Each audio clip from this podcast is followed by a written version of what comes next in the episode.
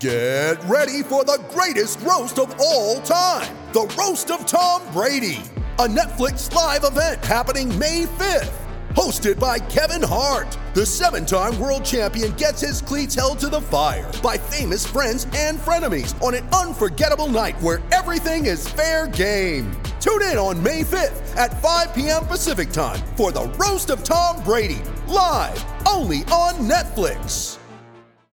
Mom deserves the best, and there's no better place to shop for Mother's Day than Whole Foods Market. They're your destination for unbeatable savings, from premium gifts to show-stopping flowers and irresistible desserts. Start by saving 33% with Prime on all body care and candles. Then get a 15-stem bunch of tulips for just $9.99 each with Prime. Round out Mom's menu with festive rosé, irresistible berry chantilly cake, and more special treats. Come celebrate Mother's Day at Whole Foods Market.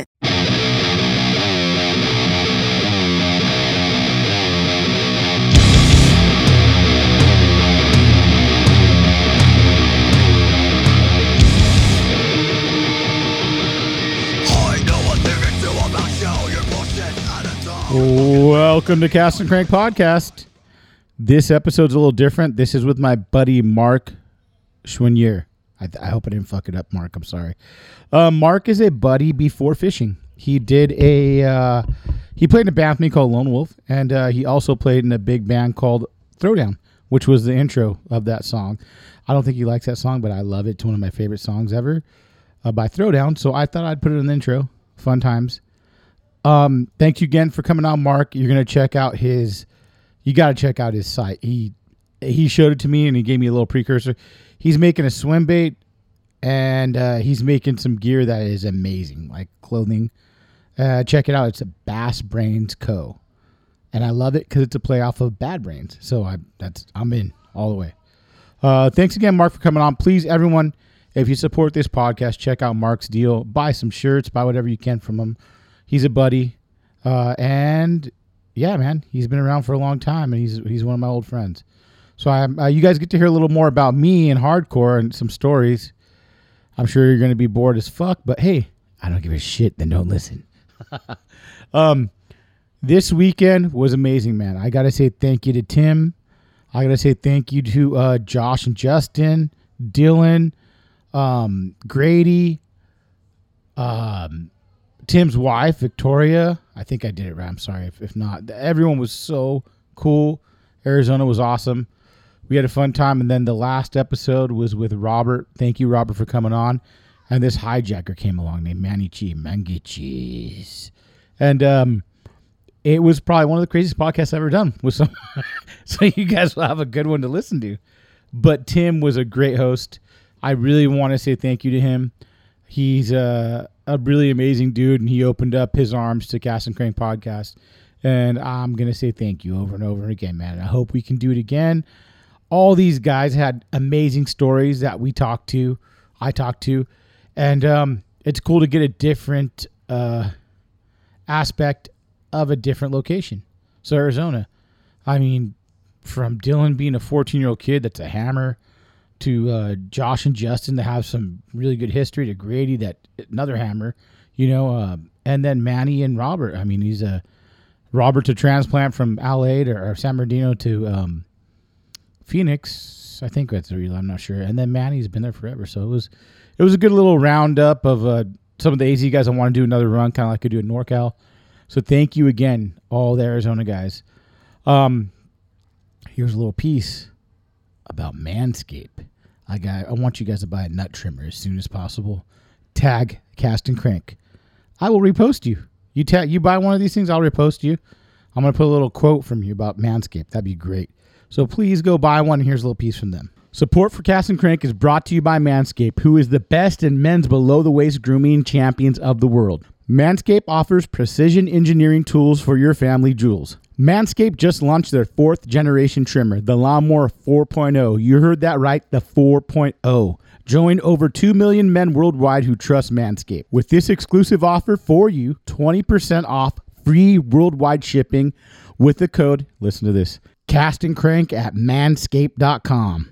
Manscaped engineered the ultimate groin and body trimmer by focusing on intelligent functionality and incredibly comfortable grooming experience. The Lawnmower 4.0 even allows you to customize your trim through additional guard lengths with the sizes 1 through 4. You can keep that nut hair long if you want. If you've been shaving with the same nut trimmer on your face, you've been doing it wrong. No person wants to end up with pubes in their mouth. And uh, for guys like me, where I got a 17 year old kid, I don't want to end up with my son's pubes in my mouth. So, yeah, this is a great tool for my household. So, if you guys want to support the podcast, please get one of these trimmers. And if you're a lady, get one for your man. Get 20% off and free shipping with the code Cast and Crank at manscaped.com. That's 20% off free shipping at manscaped.com and use the code Cast and Crank. Unlock your confidence and always use the right tools for the right job with Manscaped. Again, guys, go to um, Manscaped to get some nice nuts, some clean nuts, and inner Cast and Crank. Everyone wants doesn't want nasty nuts. They want clean nuts like Moyer the Nut Destroyer. Um, also, please uh, check out Phoenix Rods. It's another person that supports us. Appreciate them. They have a mid roll read, and uh, please check them out. They got some great rods. We're talking swim baits a little bit on this one. Check out the M1. Um, and check out the Patreon. I'm going to start posting all of the prizes this week. Uh, JSJ, UFO, Finbay Customs, Toxic, um, Optimum, Depths, Black Dog, um, damn, uh, Swimbait City. Like, there's a ton of people, man. It's it's. Uh, I'm so grateful for all these people that help support the podcast. And give us five stars on iTunes if you can. If you never listen to the podcast, please give us five stars. Say something positive, or don't say something positive, and just give us five stars. You could say "fuck you, cast and crank." I'd be fine with that. But give us five stars on iTunes. I appreciate that. Also, um, check out our shirts, castandcrankpodcast.com. I think we still have some left in the all kinds of sizes, but please check it out. Support, and I think that's it. You guys are gonna like this one. This is with my boy um, Mark, and the outro is gonna be the same thing as the intro, and there's gonna be a little uh, I don't know how they call it in comedy, like a like a callback to a joke. But you can hear these lyrics, and you can hear me tell it to Mark later on the in the podcast. It's pretty funny. He hates his song, so love you, Mark. Bye. For myself, for my friends, for my family forever.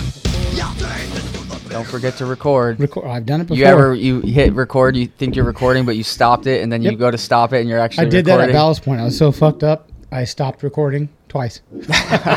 Two times we did it. I'm like, fuck. Welcome to Cast and Crank. I got a special one for you guys. This is my buddy. Um, this is a friend before fishing, but we connected again through fishing. Mark and I fuck your name up every time your last name. Schwanier. Schwinier. It's Schwinier. it's a hard one. Yeah. And even if you see it the way it's spelled, there's no way you could get it right. No way. So Mark played in a band with me called Lone Wolf uh, with Adam Reiser. You guys heard Adam run before on here. They're both uh, Midwest guys, kayak guys. And Mark also played in a band called Throwdown that a lot of people have heard of. Um, big hardcore band from the West Coast. So well, I guess we'll start with your love of fishing first. How, when you're younger, Yeah, yeah, Kind of like how you got into fishing. Yeah, I grew up on the East Coast. mic down a little. Just you got to try to keep it shooting it. Like that? It's Yep, good? perfect, perfect. Okay, cool. Yeah, I grew up on the East Coast in a small town, um, kind of all over New England, but mainly uh, as I was a kid in Connecticut. So we had tons of lakes. Um, and my friend, the reason I kind of got into fishing, my friend had a, his grandpa had a cabin in the Ad- Adirondack Mountains. I didn't know anything about fishing, but we would go up there every summer, fish for bullhead, which is like a catfish, bass, trout, whatever. You know, that's kind of where it started. So then I was just, you know, as a kid, just like any kid, just I liked fishing. Didn't know much about it. Didn't know what kind of fish I wanted to fish for. I just liked fishing. Um, as I got older, I started bass fishing. Probably in my early twenties. Okay. Um, was this in California? This was in California. started bass fishing. And where did you grow up? Um, I mean, where were you fishing? When I So first, people kinda yeah, it. yeah. So when I first moved to California, I was living in Orange County, and I was just fishing um, ponds little tiny like hidden you know places wherever I could go bass fish. You know, because obviously I didn't have a boat. I didn't have the money to have a boat. You know, I barely my gear was, you know, Makes a boogie head and oh just cheap, just cheap cheap uh, fishing stuff. So Were you fishing with Adam then or no? yeah, so the uh, funny story is, you know, Adam and I, we used to play shows together, and we ended up living together in Huntington Beach. We had this little tiny apartment, but we never talked about bass fishing. We just we were kind of in touring mode. You know, we were just that's what we were doing, and um, I was fishing this tiny little pond. Um, it's it's real hidden. It's in Huntington Beach, and I came home one day and I was like, "Oh, dude, check check this bass out I caught." Adam was like, "Where did you where?" You know. So then Adam I Adam and I started fishing, and we actually bought a bass boat. This is 20 years ago. I think I remember because Bo told me you guys had a little like Well, we Boat. we had a boat, but we never got it running. yeah. So it just sat in our. You know, it had a motor, something wrong with the motor, and we could never get it. You know, running. So Adam and I basically we started fishing together. I think around the same time, from what I've heard, Nick Townsend was fishing with Adam. Yeah. And uh, you know, Adam had a couple secret spots he was taking me, and we were ge- getting chased out by the cops, and And it, this is crazy because this time, as a, a timeline, Adam was inviting me to go. He's like, "Yo, we gotta go fish. Wear black. Take a rod. You don't give a fuck about." I was like, "All right." Yeah, because you got, you know, I mean, one time he took me to this place, and he's like, "Oh, it's cool. We'll be fine." You know, it's getting dark. The cops are waiting outside the gate, waiting for us. We're hiding. There's coyotes running around, giant spiders. You know, I was just like, but it was fun. It was just that's you that's what we fish. did. We caught fish, and that's what we did, and that was kind of where the obsession started, and then it just escalated from there. But Adam and I lost contact. So one day I just get a call from Adam, and he's like, "Hey, I'm moving back to Alabama. I had to sell the boat." You know, I'm like, I at the time I had a decent job, so I was kind of like, I didn't care about my. Sh- we got it for so cheap. I was just like, cool. If it helps you get back to Alabama, I was all for it. We didn't talk for eight years, really. And then one day I just saw on Instagram he's just doing tournaments and catching fish, and I hit him up, and we just kind of our friendship just instantly was like back on track, and we, you know, that's kind of where it really started to pick up. So What uh? So back to the music part where you guys kind of met. You were playing in Throwdown then, or were you playing in another band? No, I think I was playing in a, a couple smaller hardcore bands from the East Coast. Um, and Adam was in his band, Love is Red. Love is Red, yeah. Yeah. So I think we had done a tour. Like all the guys that I was friends with on the East Coast, um, the With Honor dudes. Um, obviously, I knew Jamie and, and the guys from Hatebreed and, Mm-hmm. and bands like that. But I was in a smaller band on Jamie's label, and I think we What were band on- this band called The Risk Taken, and Okay. we, we it was like a '90s kind of '90s hardcore knockoff band, like um, One King Down, Earth Crisis, kind of that kind of style. And we were touring. I, we might have been on tour with With Honor and did some shows down in Nashville area with Love Is Red. Um, I couldn't really tell you. I think Adam and I ended up being roommates just by chance, though. Not like, hey, do you need a spot? I need a spot. We weren't even really that good of friends at that time. We were just acquaintances. somewhere to live. Yeah, so it just ended up working out, and it was just cool. But yeah, I didn't. Um, I didn't start playing with Throwdown until 2004, Was it Haymaker or before? After. kind of dur- right during Vendetta. Vendetta. Okay. So hey, they had just kind of started blowing up, um, and their guitar player was leaving. He was gonna start working for you know a big clothing company or something, and um, I was just a young kid. I was I, I we had actually we did a. My small band drove across to the west coast, did a small tour with Throwdown up the coast, and I just stayed friends with the drummer at the time, Ben, and I just I was like, hey man, like if you guys need a guitar player, I'm not going to college. I don't have shit to do. Um, you know, I wasn't trying to be um, I, I was like, I can play your, I can learn your stuff. You know, I wasn't even like, it's not that I wasn't a throwdown fan, but we had But you had a different genre you listened to. right. Well, on the East Coast, like I grew up like in Minor Threat, and and those types of hardcore bands, and Slapshot, stuff like that. Boston, yeah, Yeah, exactly. yeah. Boston-based, New York, because we had Boston bands and New York City bands, Madball, Agnostic Front. Blood for blood. Bl- I, yeah, exactly. Yeah. I mean, But that's the big difference between um I think that's where Donnybrook plays into the uh hardcore scene on the West Coast where we were kind of like we loved Throwdown, had a man team, all those bands, but we were I was really in love with like Buried Alive, Madball. I was just thinking you know about? Buried Like Alive. that hard, really hard, like different. Buried Alive had those like diminished chords they would fucking use. Exactly. That's something different, and I think like that's the school that we liked, and that's what changed us for hardcore on the on the West Coast. It Was like we did something different, so it was like Bo, Right. You know, um, Dre. They two singers. We didn't have that over here ever. Right. That sang like that different, and then Teen, and you know, fuck, dude, I played drums for six months when I started Donnybrook. Dude, I didn't even fucking know how to play. But that's what's cool about p- punk and hardcore Yeah, is like, right. not to say you don't have to be super talented. Good enough. You you're kind of. enough, yeah. I mean, and then there are bands that exceed that because everybody's just they're so good. But Candiria. you know, I mean, Fuck, dude. I loved a lot of metal growing up too. I liked anything that was just good. I'm not like a picky Yeah. music guy, but as far as punk and hardcore goes, like integrity, uh, like I like the mix between fast and and that metal sound. So like integrity, um, one king down. Um, you know, I didn't mind solos, but I had friends that were just like strictly punk hardcore. You know, whether it was um, like power violence stuff Yes. or you know minor threat, bad brains, that kind of stuff. Black Flag, Cro-Mags? Chroma. Oh, I mean, dude. Cro-Mags is my all-time. That's my all-time favorite favorite band, and I've, you know, when I was in my smaller bands, I got a taste of touring with those New York bands. So when I was a kid, I was 18, I toured with Marauder.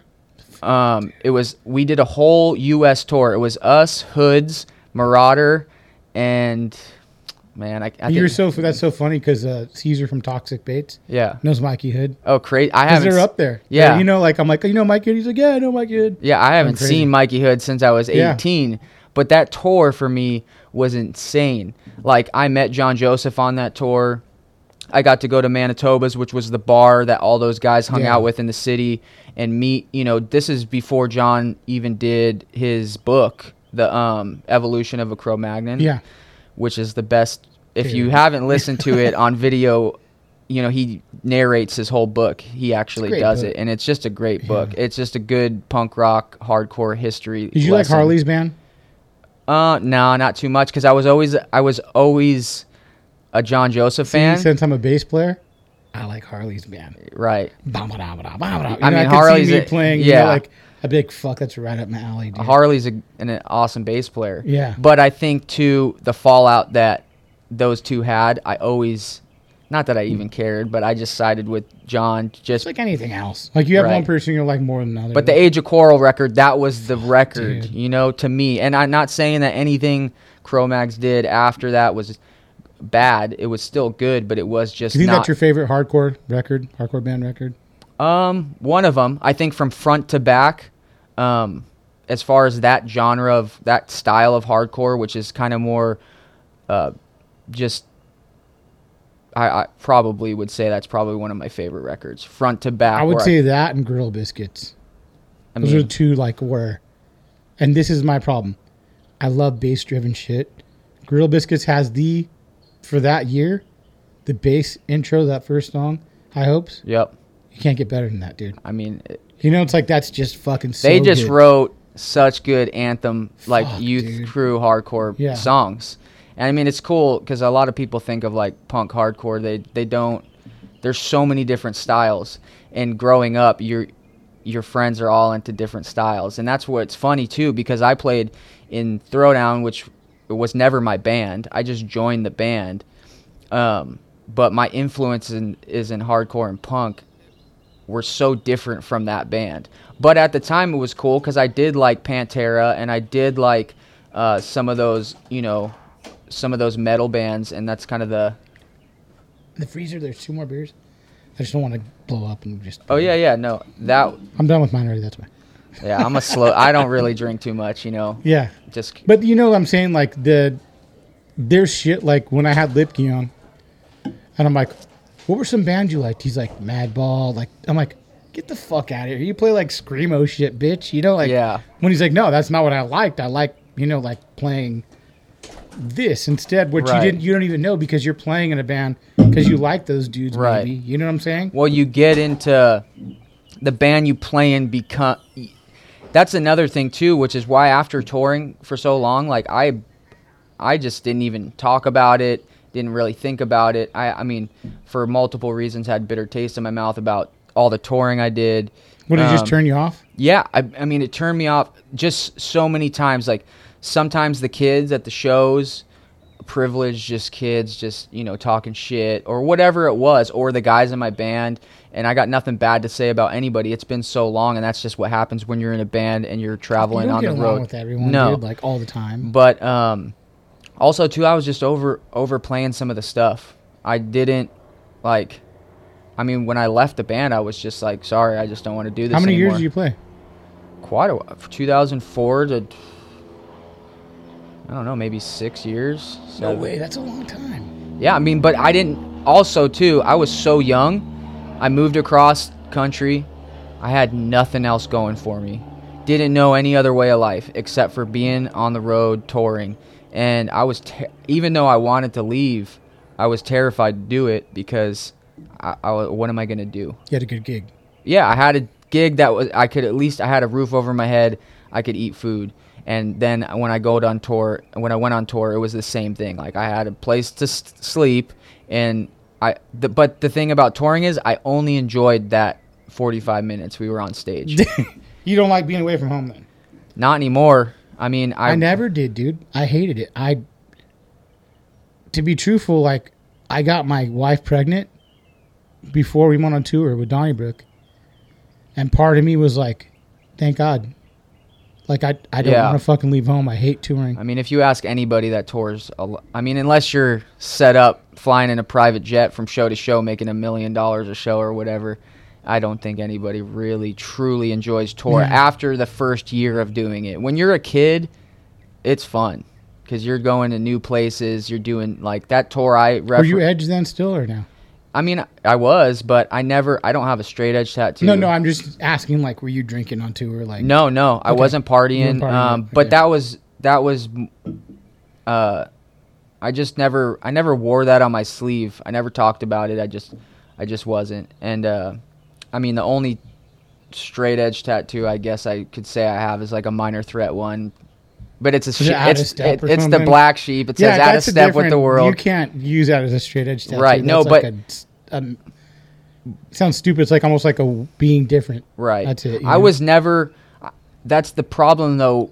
Playing in a straight edge hardcore band, especially if your your outlook on that scene is very um, for yourself, because mo- a lot of the people in it were so judgmental towards anybody who wasn't that. And I grew up with tons of different punk dudes, skateboarders. My friends were doing drugs and smoking and drinking. I couldn't. I had no. I, I was like, do what you want to do. You're. It doesn't matter. I did that for myself. Um, Orange County straight edge was a big deal though. Like it was like it was. Yeah. whole scene. You know Yeah. what I'm saying? I remember I had a straight edge jacket. Oh yeah. Fuck, I was like fucking 18. I'm like, what a dork, dude. you know, like, I mean, it, it's just uh, I get it. I think it's a cool. It was a cool move. I think any movement's cool Yeah. to where like you have so much conviction that you, whether it's being vegetarian, straight edge, I don't know, whatever, anything. I think it's cool to have passion for something. But it it's like anything else. You preach too much about something. Makes you it, close-minded, it- yeah. yeah, it just turns me off. So it was like I did it for myself for reasons. did you and do it for yourself? Did you do it for your friends? Oh, dude. Did you do it for your family? I don't even know what you're talking about. You don't like that song? That's my favorite fucking throwdown song. yeah, I mean, You don't kids like liked that it. I didn't write it. I fucking hate playing that song. no, no, I, I liked it because kids get got into it. But I mean, it'd be funny. Kids would yell out even older stuff prior to what earlier, you know, and we would get into arguments like, we're not playing that stuff. And then we, I would convince Dave to do it, and then those kids that were yelling for those songs wouldn't even know the words to them. So we were just I remember we covered Box Your Face and Dave sang. really. This was Donnybrook like fucking long time ago. This is a Halloween show. That's like- surprising. That must have been a long time ago. I don't really. I mean, I talked to Dave maybe uh, a couple months ago for the first time in like ten years. no way. Yeah, just said hey. Did you ever hear the story when we went to uh, Reno? Oh yeah, That's kind of an epic story. you should tell it. You should. I, I don't think anyone's gonna. Uh, I guess I will. Maybe I don't know. Hob, so my my buddy Hob runs a hardcore site, and you guys are probably not. I you might someone might turn this off. I don't give a fuck. This is my thing. Um, we went to Reno. I drove up there with my buddy Quiz, and then came back with my buddy Martini. He plays in a band called Terror. So we went up there. Um, there was a shitload of people. I think it was uh, Bound in Blood, Bound in Blood, Gabe. From, I think it was Bound, Bound in Blood. I, I couldn't Uh, tell you. throw down someone else and us, Donnybrook. They, from what I remember, they shortchanged us. Um, me and team just left when this happened, so Throwdown started getting an argument with the the promoters. I think there's like fucking fifty kids outside, and they're ready to beat the fuck out of everyone. There's like a shitload of kids that like bricks, everything. Were you there? No, I wasn't So at they the had bricks. show. This is what I remember hearing because me and Teen left and he wanted to turn around. I'm like, dude, I gotta go back home. I'm I gotta fucking be at work. I fucking my wife's pregnant at home. You know, like I'm fucked. So we're we're we left. I hear the story secondhand. So this is what I heard is that uh, there was like 50 kids outside. This is a hardcore straight edge. Reno had um the program, big straight edge community. Don't let no one fuck with Reno. So we came up there. They're ready to go crazy, and then uh, my son's godfather Phil, which we haven't talked to in a long time, who played bass in Donnybrook. I played drums. He uh, bring a Tech 22 with him, and everyone was going crazy. And I remember hearing that he pulled out his Tech 22, started pointing at dudes, and some guy says, "That shit's fake." He's like, "You want to fucking test?" and pointed to the dude's head, and everyone fucking scattered. Cops came, arrested him. He got a felony charge. It was a it was a big deal in the hardcore story days. yeah, I mean that then. time was crazy. Yeah, it was pretty That wild. stuff But, that happened back then. but I mean, it, it, God, that was so long ago, dude. Like you like you said, it's like 10, 12, 15 years. 20, ago. 20. Dude, that's a long time. That's a long time. Like I remember 10 years ago, I I was fishing hard. And that's when I started getting into Yeah. fishing. But so we'll go from the hardcore now to to uh, you uh, were here. Adam moves. You get into you're into fishing already, right? Yeah, I'm into fishing, but I uh, I get heavily into it. Like I'm fishing. You know, it starts out once. And you didn't know Lipke then, or did you? I knew Lipke from touring, But you didn't But I had fished. no idea he fished. I didn't know he fished until I started kayak fishing in the in the club, in the SoCal Kayak Anglers Club, and we just were like, "Oh, crazy! You fish, I fish." But I was just every day fishing. It started, you know, just escalating every day. Just that's all I wanted to do, and um, No kayak, just shore banging all the time. it started from the shore. Still, you know, like I said, I never had much money. I just whatever I could do to go fish, and then somehow managed to get a kayak. Started kayak fishing, and then it escalated even more into getting more stuff. You know, more gear, all that kind of stuff, and then um, And Yeah. you were in Orange County at that time, no, I was in San Diego. so you moved from Orange County. Were you and Adam living in San Diego? we were in Huntington. I moved to San Diego. Um, I had lived there for six years, seven years prior to moving out to the Midwest. Okay. But um, so I was fishing. You know, um, what are the lakes down there? There's Hodges, uh, San Vicente, El Capitan, um, some other Yeah, lakes. Jennings or They're all hard Yeah, lakes to yeah. fish. I mean, they're good lakes, but I mean, it's tough. Just pressure and um, I kind of towards the end of it, I was ready to just I wanted to move to the Midwest and fish more, and just you know have more space, have more you know stop stressing about paying so much rent and just focus on fishing and you know when you were in between that, so like you were you were living down there, you got out of hardcore. What did you start doing then? Well, so I was playing shows, playing hardcore shows, and then I kind of transitioned into doing some photo stuff, and somehow I started doing photography full time as a job, um, and I did that for quite a few years. And once you know that was, it was a cool gig, but again, if it took too much away from like you know the stuff I wanted to do, I was I just want I, I was like I just want to fish. So I kind of slowly tapered out of photography and started I was uh, painting motorcycles, painting like custom old just old Harleys and um, I did that for I don't know, 4 or 5 years kind of roughly, you know. In photography, though, you you there's some connection here, and I'm going to be bringing this up. You met a couple fishing companies. You met Oh, Dark Sea. Yeah, Yeah, Dark the Sea, you guys know at Dark Chris, Seas. right? Like- yep. I met some, you know, and I'm not much of a ocean fisherman, Mm-hmm. um, but I would do shoots for those guys, and which was cool because, and that wasn't really towards the, till the end of doing a lot of photography. Now I, I still do it, but Mhm. it's it's just very sparse. Um, but yeah, I met some of those guys, and then I was kind of doing photography and painting bikes at the same time because I was living on my own in a house with no roommates.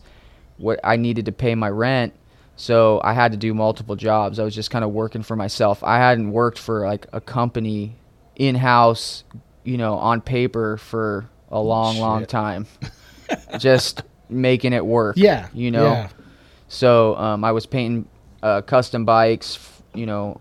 Um, for I had, luckily I had some really talented friends in the motorcycle world that were building really cool stuff. Um, my buddy Ari, who he's um, he's got V choppers. He's out of uh, San Marcos, and he kind of like gave me some opportunities to paint some of his bikes. What did you? uh What were you?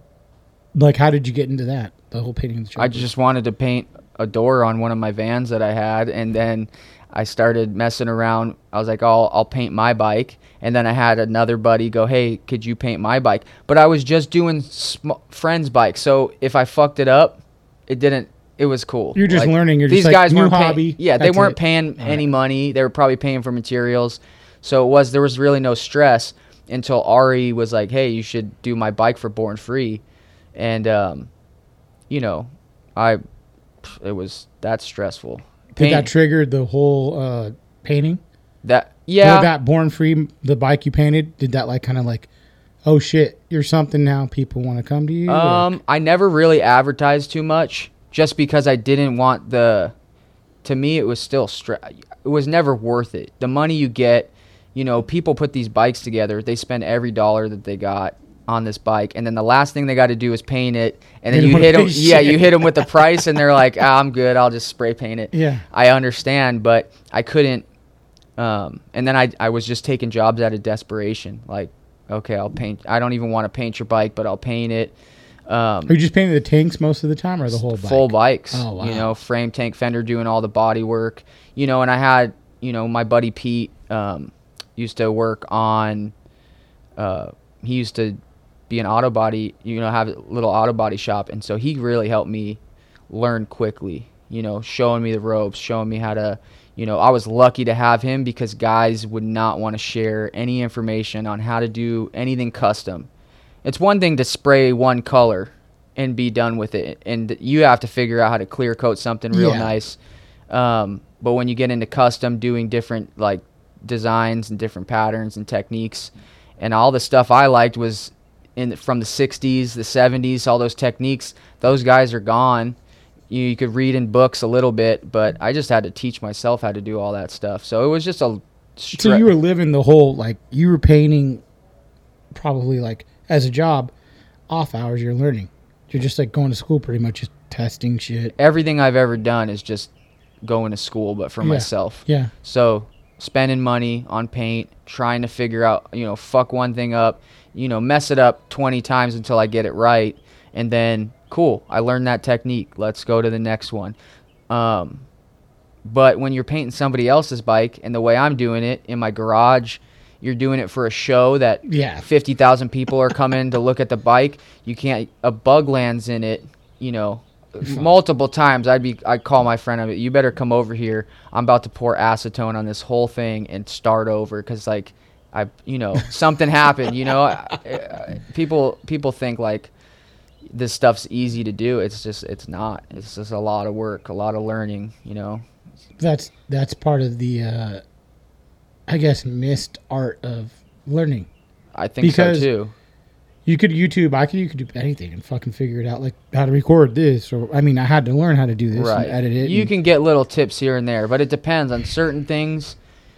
There's certain things that you could YouTube and it will help you, but there's also certain things that doesn't matter what anyone says. You got to see it. You have You to do it it, yeah. yourself. And um, unless you have a guy that's sitting there with you, showing you exactly what to do, which is very rare, especially with you know things like painting or bait making. Yeah. You know. Yeah. So So then uh, you painted for a while. You you moved.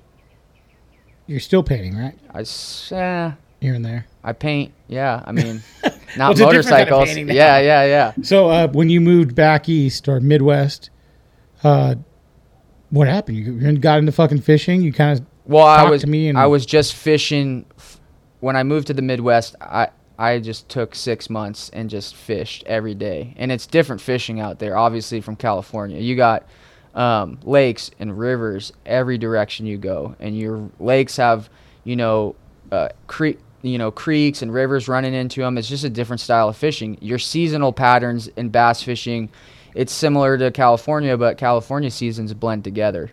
You know, out where I live, it's dead of the winter. The water temps are in the 30s. It's you you really have to figure out how to catch fish in the winter. Yeah. And then you know when spring comes, it's like you're waiting patiently for that water temp to warm up just a couple degrees. be a little bit like California, right? Yeah, I mean it's it's a it's been a learning curve, but it's fun because it's like Yeah. true seasonal bass fishing. So I spent a lot of time just fishing everywhere, and um, yeah, in the midst of all that, just was um, I had already been making baits prior to moving to Missouri. I was making baits in my garage just for you know for fun. Just wanted to teach myself how to do what it. What kind of baits are you making though? just bigger swim baits. Okay. Um, So you're throwing swim baits back here. You're throwing them a little bit. a little bit here, yeah. But at the same time, I was just learning. It wasn't anything. Um, I wasn't into it like I, I am now, as far as the amount of information I have learned from spending all that time Yeah. in the garage. Because I don't know one single person that makes baits. I've never. That's the hard part. So, hey guys, since we're talking swim baits, I'm going to talk about the rod I've been using. It's the SMX 82ML. Uh, it's a fast action rod. I changed it up. I was using the Ultra Swim Bait Classic. It was a one to two ounce. I'm not sure on the model. It worked really good, but it just didn't work the way I wanted to do with the treble um, bait. So anything with the treble, but like a D3 Tiny Klash, this rod works really good for me. Uh, I hope it works for you guys too. So go check it out at your local tackle shop. And if they don't have it, ask why they don't have Phoenix. Hit them up. Tell them they need to get it. And check them out on phoenixrods.com and check them out on Instagram at Phoenix Rods. Thanks for listening, guys. With Kizik Hands Free Shoes, motion sounds something like this. Kizik helps you experience the magic of motion. With over 200 patents and easy on, easy off technology, you'll never have to touch your shoes again. There are hundreds of styles and colors, plus a squish like nothing you've ever felt. For a limited time, get a free pair of socks with your first order at kizik.com/socks. The longest field goal ever attempted is 76 yards. The longest field goal ever missed? Also 76 yards. Why bring this up? Because knowing your limits matters, both when you're kicking a field goal and when you gamble. Betting more than you're comfortable with is like trying a 70 yard field goal. It probably won't go well. So set a limit when you gamble and stick to it. Want more helpful tips like this? Go to keepitfunohio.com for games, quizzes, and lots of ways to keep your gambling from getting out of hand. Um, so when you were making the baits, like you said, you didn't have anyone to kind of look to, and No. you didn't. I mean, YouTube helps a little bit. I mean, you get guys that maybe even when I'm looking, they're not making like a fucking Deps or like a fucking toxic. They're No, not making no. that. The The- resin, they don't show you how you pour it The that way. baits that you see on YouTube, no offense, they're cool. I think anybody that makes baits is badass. I don't care if you've never sold a bait Yeah. or whatever. It has nothing to do with that. But the amount of information that you find is very the am- compared to the amount of information you would learn if you did it yourself. and really cared about what how your bait swims is it's just the, the, the gap between the two is huge. You you can't just go online and, and teach yourself how to make you could teach yourself how to make a crankbait or maybe a simple, you know, a Jerk bait, Yeah, just something something like that, simple. okay. But is you know, I'm a not a perfectionist, but I, I sp- like to spend a lot of time You like putting out quality product. trying yeah, exactly. It, just make it as the best as i can to the point where i've like i've exhausted everything into this bait and this is as good as i feel like i can get it. You know i've been working on a bait for a year and it's it, just uh, just a wake bait. But it's like people don't people don't understand like you can't be even if someone tells you how to do something it goes back to painting. It's like even if someone tells you how to make a bait you have to put the time in in order to do it. In order to make it you know swim the way you want it to swim which to me is really important you know? Because you could put a three piece bait together Yeah. and cast it out there. It'd probably swim all right if you reel it real slow.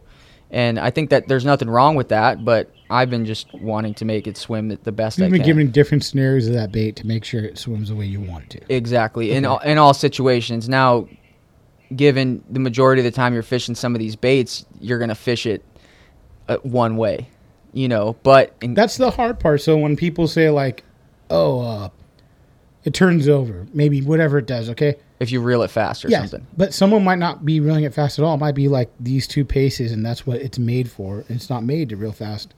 Some people might go, "I want you to be able to hit fast, low, medium, whatever." Right. I mean, it's it's So it's like you got to think what you're making before that, before you actually make it. Like, Right. I'm going to make something that's slow. I mean, you could go crazy. I've gone crazy making baits, Mm-hmm. like just trying to get it to do different stuff. Like it, I've never, you know, walked back and forth to the pond so many times in a day. How far is Oh, it from your house? Luckily, I have a pond on my property. Is there fish in there? There's a couple small spotted bass in there. I can see they're tiny. They're probably like eight inches, and then there's some bluegill in You there. You got to start feeding them. I know. I've thought about putting some fish in there, some like bigger ones, but it's just a tiny pond. I don't Yeah. know how well they would do, but it's crystal clear, so I can test my baits in there, um, which is nice. It's like a 25 foot test tank, Yeah. but real, but with like logs in it, and you could test like how your bait, you know, goes over cover, goes Yeah. swims next to cover, things like that. But um, yeah, I got heavily into making swim baits, and I had nothing to compare to really. Um, Adam let me borrow a couple baits, um, and I was just like, okay, that's that's all I really had to just compare What to. was the reasoning behind like you not reaching out to someone? Because you never know. Like I've, uh, for the instance, this podcast, I had to reach out to like a lot of people in the beginning to start it, but I needed someone else's feedback. You might not need it because you could figure it out, but I think it's You know not that I didn't need it. I would love to talk to somebody about making baits. Mm-hmm. Um, but I think from my painting experience, trying to talk to people, you don't want to waste your time almost. yeah, I, honestly, the amount of time you waste calling people, trying to, you know, get the runaround, people won't even tell you the, the truth, which is, I'm all for it. I get it. People work hard. They figure out how to make a bait or paint a bike, and they have a technique that they spent years trying to figure out on their own. Why would they just go out of their way sense. to Yeah. tell you? But so I understand. I understand that aspect. I'm not knocking anybody who's not going to share secrets, but I'm also the type of person I'll figure it out. I'll figure it out whether someone tells me or not, and that's obviously what I've had to do because I don't know one person that makes baits. I know guys who make baits, but I'm not going to hit them up and be like, "Hey man, how do you make your bait swim so good?" It's just not the way I was raised or the w- the way that I do things. It's the way you like to do work, the way Right. you like to create something. It's like an art. Your artist in you doesn't want to ask Picasso, "How the fuck do you paint that?" You know what I'm saying? Like No. you're gonna figure it out. and my the way my brain works, I if I'm not doing something with my hands, I'm going crazy. So I whether I was working on bikes, painting bikes, painting signs, working with glass, working with baits, as long as I was doing something, I'm good. I Yeah. don't care how long it takes me. Yeah, there's frustrating moments. Ask anybody who makes a bait. It's frustrating. Um, sometimes you make a bait and it works perfect the first the first place you know the first places you put weights in it you're Yeah. like oh got lucky but then you make another one and you're like, what the fuck? what is different about this one? And it could be, you know, the pins not straight, or the line tie's a little crooked, or the bill was put in a little weird. And Eric from UFO kind of touches on that. He goes, I could give you everything I do to make the bait. Here you go. You're still not going to put in the, you know, uh, eye screws, whatever, you know, Right. and, the, and the everything in the way he does it. Right. And, that's going to tr- cause the swim to not. It's the truth. I mean, it, it really is, and that's why too. Like with bait making, you got to test every bait before, after paint, all that kind of stuff. It's uh, if you want to put out something that's works as well as the last one you put out, which is time. It's that, but I think that's what makes swim bait fishing and custom swim bait making so rad is that the time it takes to make one is a lot there's a lot Yeah. that goes into it i have respect for like i said i have respect for anybody who does it i don't care if i like the bait or don't like the bait i have nothing bad to say about anybody who They're putting time yeah in to do because they're something, doing yeah. something cool it's the same with painters like it's just i don't have time to like hate on anything or whatever i think everybody that's doing it But you kind of keep to yourself in the same. I do. You don't. I- you're not out there. no You're doing what you're doing. no one knows i make baits you know i mean Especially your friends are like, Yeah. hey, like Bo's like, what is what's Mark up to? I'm like, made this fucking badass bait. He's like, what? Yeah, really? no. And I'm like, yeah. I mean, I'll show a couple people here and there, but I just um wait until I get it to the point where I really like how it works. So Um, so what's the first bait you made, and how long did that take you? Thinking hours. um, it was a glide. Um, oh man, I couldn't even tell you how. I mean, every single day for months and months and months, and How mul- many hours do you think you're putting in it? Like in. I couldn't even. I couldn't even tell you. I don't know. What's a number that you feel like would? Uh, This is the thing where you like. I feel like you'll do a job and you're set for what? After you do a big job, you're set for a month, two months. You kind of the way you live look like minimalist, Right, You know what I'm saying? So you like, I know I could do these two jobs. I'm set. No kids. Got to take care of my own shit. I'm set. So you you put that money into your into whatever you got to pay for the two months. right. The rest of the time, you're either fishing or working on that bait. Right. I mean, I for months and months, six months. I don't know. It took me straight six months. I don't know how much time that is. But you weren't working. You're just working on the bait. I was just working on the bait. It's not, and it, it's, it's not like it Trial was and error. Right. It's all trial and error, and it wasn't like I had this one bait that was uh, that I carved up and casted it, and it that's the one I was trying to figure out. I would weight that one every single way and figure out okay, no, I need to shape this bait different. A bait needs, you know, that those are things that people that don't make baits they don't understand is that just because you're you're making a wake bait and you got a wide bill on it, it's gonna wake perfect. It's like the head of it needs to be a certain way, and there's just a whole science to it. And I just went down the line of like every weighting it every single Did way. you read any books that like kind of helped you? Zero books. I've This never. is all just picked up a block of wood, carved it. I didn't even know how to carve a bait, but I knew how to use a saw, and I knew how to. you know how to draw. Well, I also knew how to do body work on bikes, Okay. which kind of helped. It helped like it helps a lot too now with like making the bait look real nice, you know, after it's casted. Because that's another thing. When I was casting baits, I'm like, I thought this thing was supposed to look perfect right out of the mold. I'm like, You crap. got to body work that motherfucker. God, you got to do so much shit to it. I mean, I guess you you do and you don't. There are certain guys who make baits where I'm like, it's kind of prehistoric looking, and I love it because it swims good and catches Yeah. fish. You Yeah. know, but for my stuff, I just just c- coming from that background, I really like to fix little imperfections that you know most guys would overlook. Probably most people wouldn't even care about. I don't know. but you just do. I just do, just Yeah. because that's just the I think the way my mind works, especially with just making paint jobs perfect or as good as I could. Yeah. You know, for doing it in my garage. So the the uh, So the, the, go- first uh, glide bait you made, how it takes whatever six months. Yeah. Figure it out. Is it three piece, two piece? it's a two piece Okay. glide bait. Alright. It's a smaller one. It's um a real slow sink and Is this it- to target the fish in your area more? Uh, no, not necessarily. I made it. It's a. It's more of a shad style glide bait. It's on the smaller side to what gizzard shad can get to because we have giant gizzard shad in I heard, where I live. Yeah. I mean, 12 to 15 inch gizzard shad, schools of them, big big schools. But I wanted a bait that I could flip into some cover that, um, you know, that style of fishing where like it wasn't super heavy. You could flip it into cover. You could, sw- you know, it would suspend next to cover. Um, you could. How bur- heavy are these baits? Those baits I think that one's roughly between two and three. That's not I mean, bad. no, no, it's light. It, like a tiny Klash almost. Like exactly. Like that, yeah. But the swim of it, it, it, uh, it just took me a long time to get it the, to swim the way I wanted it to swim. No nose down, no nose up. Depend, you know. And I'm gonna when I put these baits out, I want to do a video on like how I like to fish it. You know. are you gonna do like so? Can you fish it like multiple ways? Yeah, you can fish it. You know what I'm a- saying? A, So a bunch like- of different yeah. ways.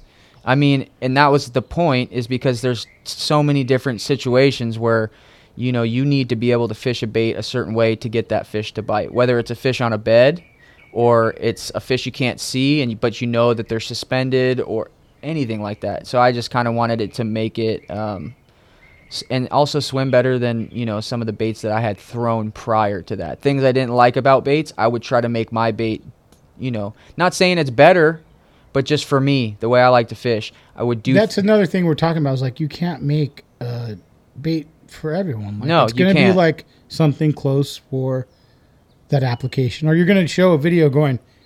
You can fish it these two ways. This is the way I like it. You might be able to figure out something else. Might not work. I don't fucking know. you know, right, but- and and that's the thing too. I mean, I could say all day, oh, I made this bait swim as good as I could for me. Maybe somebody would throw it and think otherwise. That's cool. It's it's just for me personally, I made it the way I want to swim the way I wanted it to swim Yeah. for where for where I live. But again, it's a glide bait. It mimics a bait fish. Whether I could, you could paint it like a trout, it would look like a trout. You could paint it like a shad, it looks like a shad. You could, Yeah. you know, paint it like a blueback herring, it would look like that. But um, it so that was the first bait, and then started working on a wake bait, which So that bait's done. You that bait's it done. You're, you're yeah, good. I'm cool All with right. it. It's weighted the way I like to weight it, and I, you know, finally, you know, got the tail the way I like the tail. And the tail is another thing. You know, people just make tails, and they're, but no, the tail matters. The the firmness of the tail, the you know, the height of the, The tail, size, the width, the depth, everything, everything. everything matters. You know, so took me a while to you know carve the one up that I wanted because like also too with a tail, it's like you got to carve it, Dead you got to mold, mold it, you got to cast it in certain different rubbers, see which ones work better. It's a process. You can't just make a tail and be like, cool, this is it. Ma- especially for, a, in my opinion, a glide bait. Um, and then the wake bait, you know, I've been working on same thing, six months. Oh, this will be an easier one. Yeah. You know, I've made tons of wake baits, and they work good at at a waking speed. But then you want to burn it, or you want to do certain things like that, and it starts doing weird stuff. And you know, we've talked about it. Some baits are just made to go slow. yeah, Some yeah. baits you can burn. Some baits you can't. You're trying to look for something that's best all around. Right. That's what you If want I to can. Yeah. The again, the best I can make it, and to to my standards. Okay, cool. You know, and if I exhaust myself to the end where I'm like, this is as good as I can make it, then that's what it is.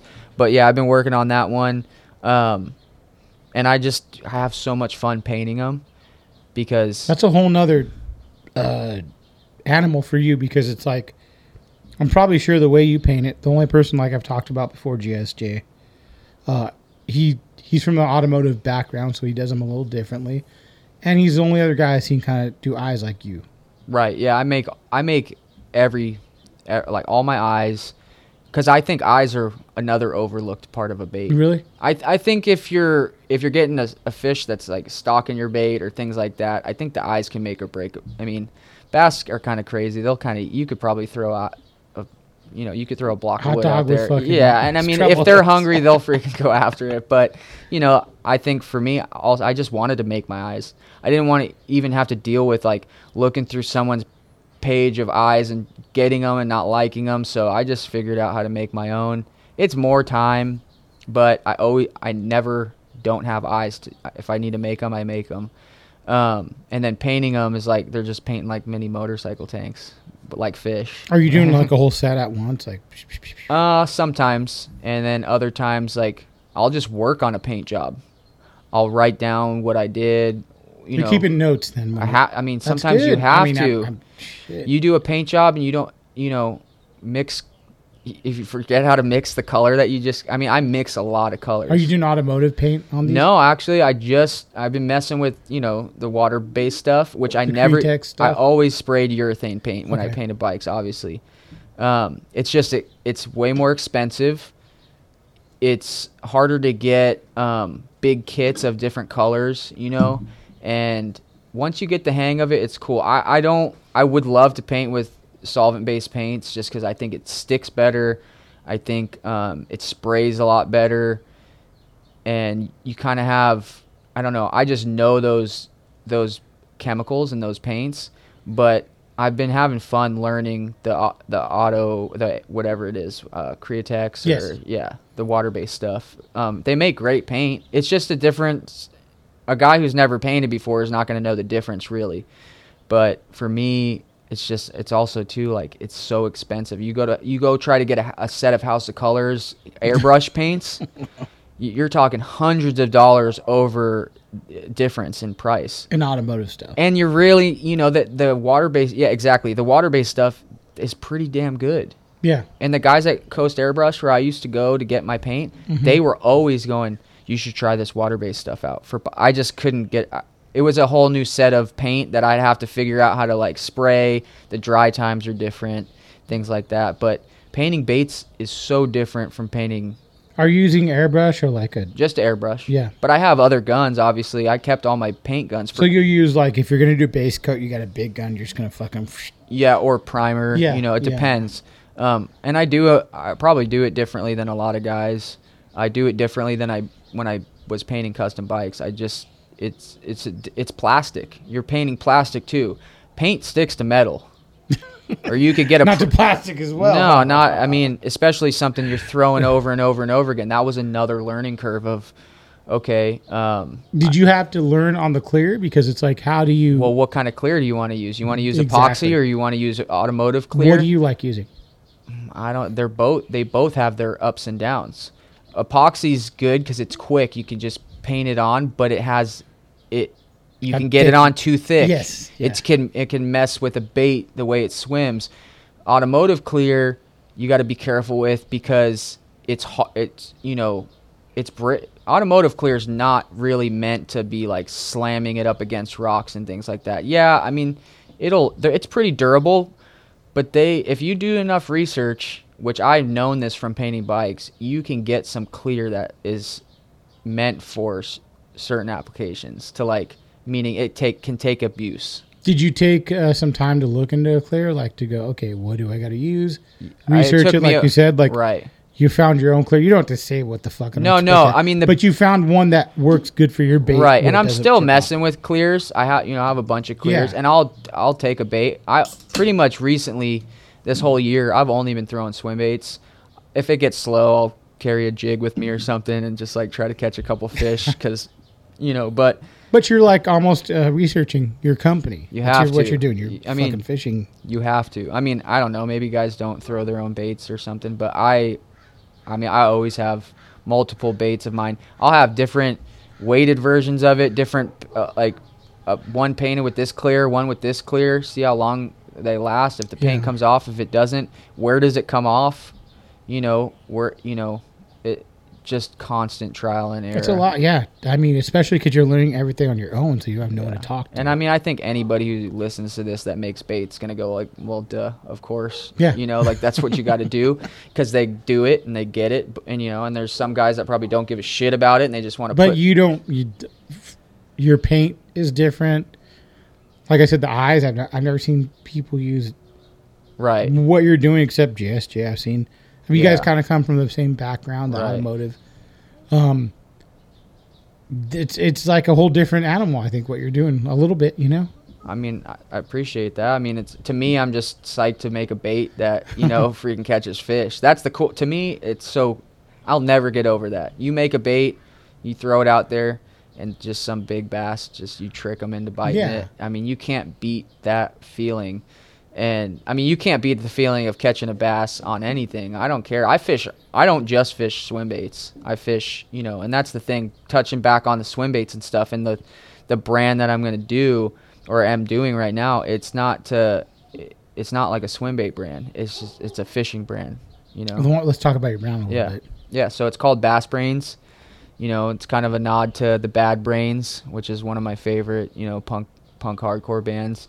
And um, it was it really was just uh, you know, I was gonna post some stuff on Instagram, some fishing sh- shit. I was figured my friends were just tired of looking at me posting pictures of fish, and I was gonna sell some baits, and it just kind of escalated into what it's turning into, which is just kind of a fishing brand for, you know, whether it's t-shirts, hats, um, swim baits. You know that I'm limited amounts of swim baits that I'm gonna do. Would you? Are you going to try to move forward, like, and do like maybe a plastic?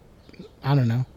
Oh, like a soft plastic. Yeah, like a soft plastic. Uh, maybe, like a jig you head. Who knows? I mean, I'm leaving it open because that's because I like all aspects of fishing. I'm not just you know just throwing swim baits. Like I'm not saying it's definitely not a bait specific brand. It's not At the the swim baits because I like making swim baits. I like swim bait fishing, and I want. That's what I do. I spend my time in the garage doing that. But I also like to do, you know, dr- draw shit. There's a lot of times too where I'm looking for uh, something like a gaiter or something to wear, and I'm like, I'm tired of wearing ice ice camo. I'm tired of wearing ice camo gaiters Yeah. or whatever, you know. So I'm like, Do you usually wear them a lot when you're fishing? just because the sun's so brutal Yeah, out there. right, right, yeah. Out here, I never did, and you know, I should and I don't. Fucking yeah, I'm- ocean. Yeah, Yeah, I mean, I'm I'm not really too good. I'll be fishing just shirtless, like just hot, no shoes on, just like in the middle of the summer, burning, like getting ticks on me and like snakes Getting crawling. Lyme up- disease yeah, shit. whatever. I'm I'm not the spokesman for like how to stay safe in the sun, but I, there are times where it's just so hot. You kind of, if I have it or if I remember to have one on me, I'm like, all right, shit. Or sometimes, honestly, the bugs in the Dude, Midwest. Those, those new bugs are coming back, right? what bugs? Cic- something with an S. Cicadas? Yeah, dude. Yeah, we have like a s- 17 years They're coming back. They're gonna fucking kill you guys. Yeah, I think there's supposed to be some. I haven't seen it yet. So but they said I re- I looked at the news. I look at it sometimes. Um, they, they, they said believe, they- do you believe it? I don't know. I don't. I'm vaccinated, so maybe. I uh, they said they burrow in the ground for 17 years, and they come back out, and this is the time that they burrowed, I guess, or some shit. Uh, don't the cicadas the least of my worries out where I live. really? There's crazy. Oh, you got snakes. some crazy shit that went into your fucking. What went into Oh, you your saw that? black mamba? What the fuck is that, dude? Oh, that those snakes are harmless, but I'm still not trying to have a snake in my shop under my. You know, like you're sitting there working on something, and all of a sudden you look down and a eight foot snake's crawling Right over you. That one wasn't poisonous, um, but there was. I almost got bit by a rattlesnake the other day, God, like 12 inches from my face. How? uh, it was it's pretty rare. I haven't seen one. This is the first one I've seen out there. I was going to get a can of paint to like I was doing something on the property, like painting the door or something. Yeah, I needed to get the paint coat off of it. So we have this big, big shop, and it's cluttered with stuff. There's always snakes in there, but it's always those like harmless ones. They're like giant rattle, uh, giant gardener snakes. Okay. You know, it's nothing. They don't do anything. But I was expecting to see some in there, so I was kind of cautious. I go to pick up the can of paint and it's right next to a shelf. So when I bend over, I'm head level with this shelf and in the corner of that shelf there was just a 6 foot timber rattlesnake. And luckily it rattled bef- and didn't strike at me, but I was my face was 10 10 inches from it. And then uh yeah. that's So- wild. pretty wild. I mean, there's just we have uh, cottonmouths, water moccasins. Um, Have you had water moccasins come up on your uh, kayak? No, I've heard stories, but I've had them swim towards me. Usually, just smack your rod on. That's the what ground uh, Keith he, he fishes Florida. Uh-huh. And he said I don't I don't know what the fuck they had. He's saying something, but they fucking come up on his boat. They get, they get, he said they're scary. Like Yeah. they want to get on your fucking boat. they do because they want to get out of the water. Yes. I see them swimming. You can tell a water moccasin com- like versus a water snake because the moccasins, their whole body floats on the water. Oh shit! So, the whole body from head to tail, Yeah. they're floating on the surface, and you could spot them a, a mile away. Just But gotta give him a whack with the fucking like the Simpsons. I don't, Remember the snake beating yeah, fucking yeah, episode? yeah. oh god. Yeah, I mean, I just usually like slap the water with the rod or something. I mean, I got one of my swim baits stuck in a tree the other day. I have a video of it. I never put it online or anything because I'm so bad with posting stuff. But I casted my swim bait, went into a tree like a kind of a low bush, and I was two feet from it going to get it, and I'm like, oh shit, there's a snake. And then I look, I'm like, there's another one, and then I, there's like ten on top of each other, and it was all copperheads, which they're a venomous snake out Yeah. there, and there was like 15 in the tree. Did you leave your bait? No, I got it somehow. How the fuck did you get that out? I let all my line out, went to the other side of Like it. popping. Yeah, I got it to come out luckily. But Dude, um, fuck. I would have broke that off and be like, later. yeah, I, I was it was a, I was testing one out and I didn't I just started fishing with it and didn't want to lose Yeah. it. So So I- what's the goal on releasing everything? Um, it's taken a little longer than than I expected, just because I'm doing everything myself. You know, all the design stuff, getting the shirts printed, getting the hats are the printed. shirts printed already? Nope, nope. Uh, They're get- in the process Yeah. of getting it done? Okay. Oh well, yeah, Okay. No, like they're getting done right now. You're gonna have them. Yeah, exactly. They're getting done right now, and um, so yeah, just the, from the process of trying to get all the shirts made, get the hats made, get the patches made for the hats, you know, because um, and teaching myself how to do all this stuff, plus making the baits. It's been super time consuming. Way more took way more time than I expected. Oh yeah. Um, but yeah, ho- hopefully real soon here. I just wanted every. I just didn't want to like launch the company with nothing. You know, I wanted. but to you're because you're trying to make like a whole deal, not just like a bait, bait like a swim bait, dropping a swim bait. You're trying to make like a hat, a shirt, yeah, yeah, lifestyle. kind of, kind of everything. And I mm. mean, not that. I just wanted if people were into it, one person or ten people or a hundred people, I don't care. If I just wanted somebody to be able to get something if they were into it. So I just you know, been using the time that has been taking me to make the baits to kind of like, you know, once I get the baits exactly where I want them, then I'll probably launch everything. So I'm assuming, yeah, It's cool. Yeah. Like I, I mean, it's something totally different, and uh the designs. That's what I'm really impressed with. Is like I've seen some stuff, and I'm like, fuck, man. Oh, thanks. Yeah. You got a different idea of what you want. Yeah, I mean, I just the stuff I'm into. I really like. I like the time periods. I like when whether it was with bikes, um, hardcore punk, is that you know 60s, 70s, 80s, and sp- even fishing. It was just a simpler time. I like the designs that they did back then. Um, I like the art that they they did back then. So I mean, some of the inspiration takes from that time period, you know, 60s, 70s, 80s, um, some cartoony kind of style stuff. Real, a lot of it's real simple. That's another thing I like. I'm not a very. I had my friend do a design, my buddy Phil. He's just an insane artist, Mm-hmm. and that's like a big print on one of the shirts. But that's pretty much the only shirt I Is that have. the one you showed me, the cartoon one? Yeah, yeah. Uh, it's a it's a fucking sick Thanks, shirt. man. Yeah, I, I, he's awesome. I couldn't do that. You know, I had to hire, you know, ask a couple. But what's cool is I have all these friends that I always thought were cool artists from doing all the things that I've done, and now I get to ask them to create stuff and pay them and go, hey man, like I can.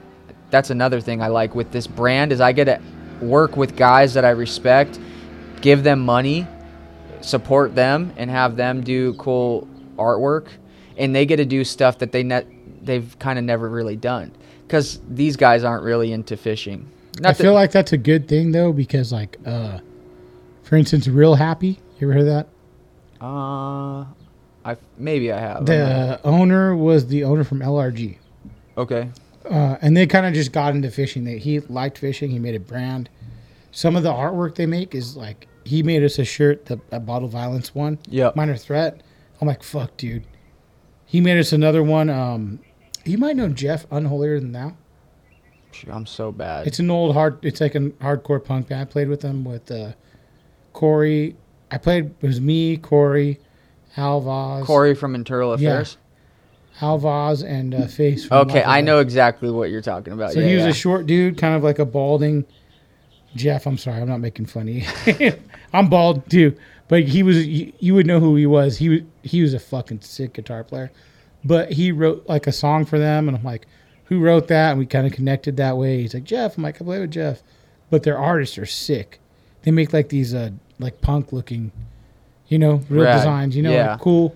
I mean, I and it's love cool that. to like, and I like when people maybe aren't as hardcore about fishing, but they are very artistic. Right. You know what I'm saying? Yeah. I mean, it fishing is one of those things where doesn't matter if you're a beginner or you're like you're almost better off as a beginner because think the, so. I the think amount so. of the amount of time you spend trying to figure out fish, especially bass. I mean, but I think that's why I love bass fishing. I couldn't tell you about any other style of fishing. It's the only thing I know.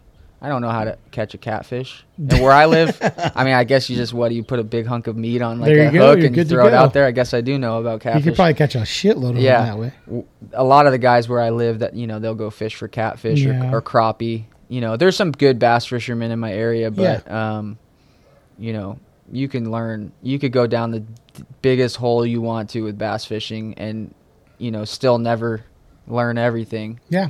No, But- it's the truth. But But you figured out some shit, so that's fucking pretty cool. Like the swim bait looks really cool. thanks, man. Um, do you have a we- Instagram already? Like you kind yeah, like, so it's Bass Brains Co. Just at Bass B A S S B R A I N S Co. And um, that's the Instagram. be a link to the website. Same thing. Yeah, I'll, I'll Okay. you know, there'll be a link to the website there. Awesome. And um, yeah. Uh, and then kinda the you, of what is the first bait you're gonna drop? Just so by the time this is out. I'm kind of debating doing both. okay. You know, a limited run of both, and and uh, but pr- realistically, if I had to pick one, probably the Glide. Okay. Because you Um, got it dialed in. just because it's d- Okay. that one's done the molds the molds Yeah. are made and uh you know for for how i like it now but i mean then if if i have the wake bait done in time i'd like to do both Yeah. just to have the option you know and um i want everything available when i launch you know because not everybody wants to you know spend money on a bait some guys just want to get a t-shirt or No, something I agree. so, I agree. Well, fucking thanks for coming on, Mark. yeah dude thanks for having Um, me Do they have? You have a personal Instagram if they want to check you out as a It's just my name. If you can figure Okay. out how to spell my last name, Mark Choiniere. Choiniere, C H O I N I E R E. It's private, but um, you know, If he knows you, he'll follow you. or if you have a bass in your picture or something, I'll probably. Thanks again, Mark, for Yeah. coming on. I appreciate it, buddy. And uh, hopefully, get to fish soon. Next. I would like couple that. months, you know? Yeah, I would like that. All right, brother. Take care. All right, thanks. Yo, the fuck are you? I'm still here and still proud And I still know what it takes make room